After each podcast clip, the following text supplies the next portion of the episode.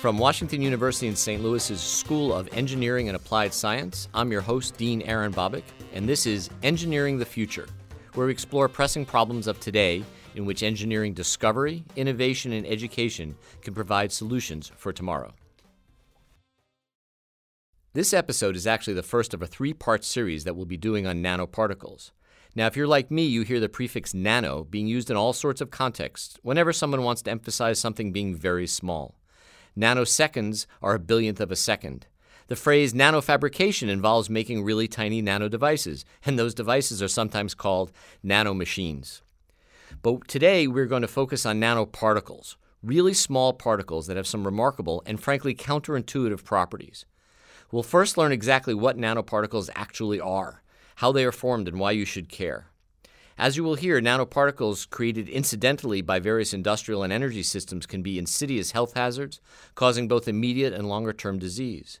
But when cleverly designed and deployed, they can provide new materials with important applications in energy and environmental engineering, and perhaps, ironically, critical advances in medicine. So let us begin. To help us understand the nature of nanoparticles, I am thrilled to be joined today by two of my WashU engineering colleagues. Srikanth Singamaneni, professor in the Mechanical Engineering and Material Science Department, and Rajan Chakrabarty, assistant professor in Energy, Environmental, and Chemical Engineering. Welcome to you both, and thank you for making time to help our audience understand about the power and the challenges of nanoparticles. Thank you, Aaron, and uh, thank you for having me on your podcast. Thanks for having me. All right, so let's start with the basics. In straightforward terms, what is a nanoparticle? Srikanth, let's start with you. So let's start with what a nano is. As you briefly mentioned, a nano is basically referring to one billionth of something. And materials with at least one of the dimensions in the range of 1 to 100 nanometers are generally called as nanomaterials. It can be a spherical particle with a diameter of 1 to 100 nanometers, or it can be a wire like structure where the length can be extremely long. It can be as long as few microns, but as long as the diameter of these wires is within 1 to 100 nanometers, we call them as nanowires. Or it can be sheet like structures where the lateral dimensions can be microns, but as long as the thickness again falls into 1 to 100 nanometers, we call them as nanosheets. So a human hair is like about 50 to 100 microns or so, and a micron is a 1,000 nanometers. So nanoparticles, you're saying, are on the order of like 10, 1,000 to 10,000 times smaller than the thickness of a human hair? Yes. So uh, if I put those under a microscope, uh, can I see them? Not with an ordinary optical microscope that we are all used to.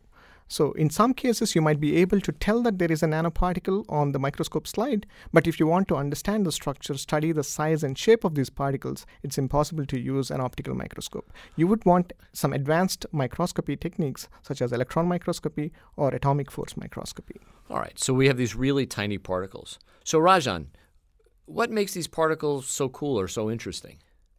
One particular property is they have very high surface area compared to the amount of volume they occupy. So they're actually they're very tiny. They they, they, they don't have very much mass. Mass, but you say the surface of these particles has right. a lot of surface area relative to that mass. Right, and so this particular property enables them to remain suspended in the atmosphere for a longer period of time. So one of the challenges with respect to the aerosols is because they weigh hardly anything at all. They stay suspended for a long time, but because they have all this surface area, they can be chemically important and chemically reactive. And I suppose that chemical importance and reaction could be both a good thing for particles that we create, or maybe a bad thing for things like smoke and pollution when those particles get into our lungs. This particular property also influences the inhalation and deposition on human and animal system. Has nature leveraged nanoparticles, right? So has evolution leveraged the idea that if I've got a organism that can produce a nanoparticle, it can now do something that it couldn't do before. Yeah, lotus leaf is an excellent example. The hydrophobicity, that is, if you put a water drop on lotus leaf, it doesn't actually spread on the surface, it just rolls off of the surface. The reason is because not not just simply because it has a waxy coating on the surface of the leaf, but because there is a nanostructured and microstructured surface to that lotus leaf, which causes these tiny air pockets to be present on this lotus leaf, which causes this super hydrophobic we're going to talk about that next time because that's an engineered solution. It happens to be engineered by, by, by evolution, but it was not incidental. In some sense, it's fundamental. Right. So that, that, that's really cool. All right, let's continue on. So there are these incidental processes where we, we have various, whether it's natural or man-made, that tend to produce uh, those particles. I'm going to assume that the particles that you get out from there are not really under your control. Right. All right. So if I want to want to produce particles that have certain properties, how do I go about doing that? And Srikanth, I think you do that in your lab all the time. Right. We do that very routinely in our lab.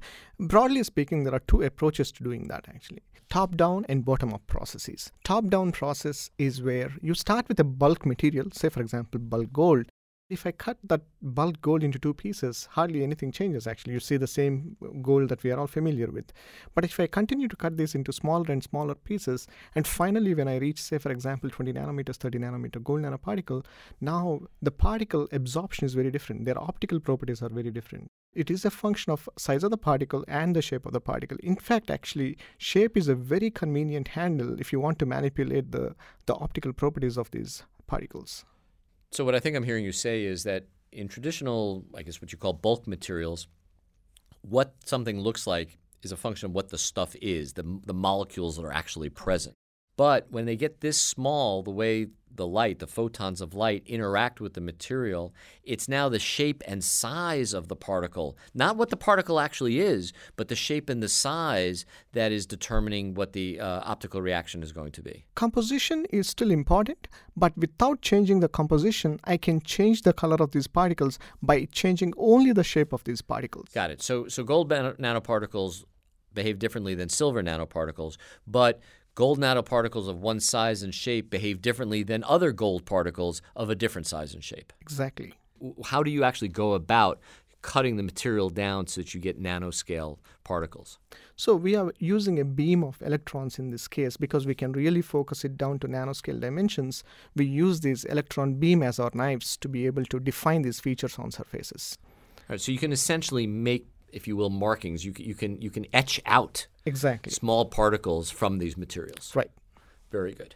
Um, all right, so that was top down. What did you mean by bottom up? So the bottom up approach is where you start with the atoms and you are putting together these atoms to make the nanoscale structures. So here you essentially starting with nothing, bringing the atoms together to form nanoparticles. Where do you get atoms? Okay, so for example, if I want to make a gold nanoparticle, I start with gold salt. It's remarkably similar to the common salt the table salt we all use, right. that is sodium chloride. Instead of starting with sodium chloride, I start with gold chloride. I dissolve gold chloride in, in water.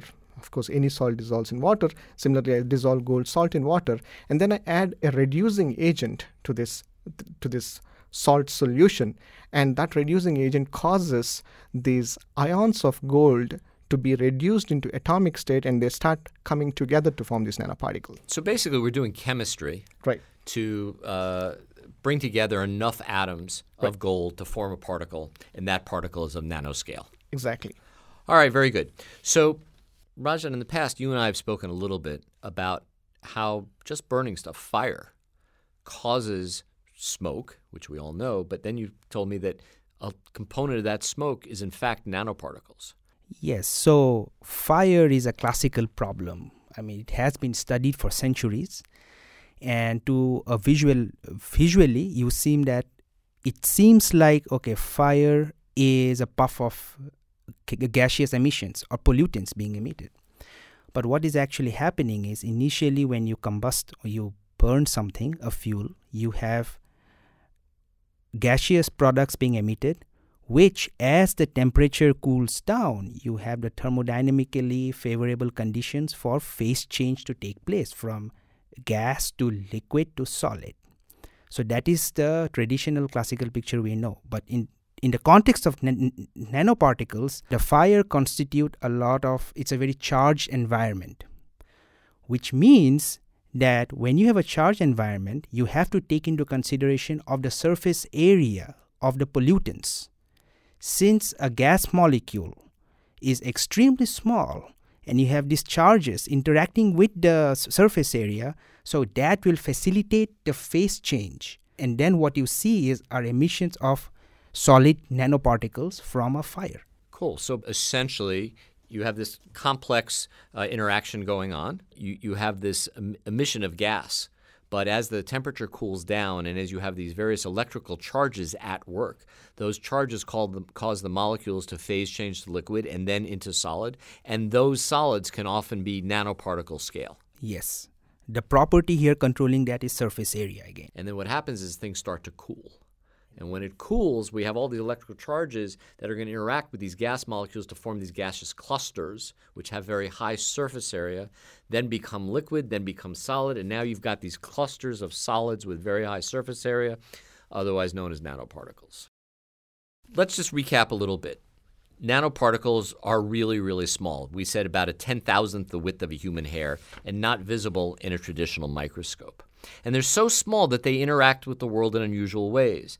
Rajan talked about that the ratio of the surface area to volume is so high that they are incredibly reactive to their chemical environment, and these uh, reactivity is very important. But they don't have the mass that we typically assume uh, uh, agents to have, and so they behave differently, say, uh, in in the atmosphere. And uh, Shrikant talked about how interacting with light, uh, it doesn't the materials don't even look the way they, they used to look like uh, before.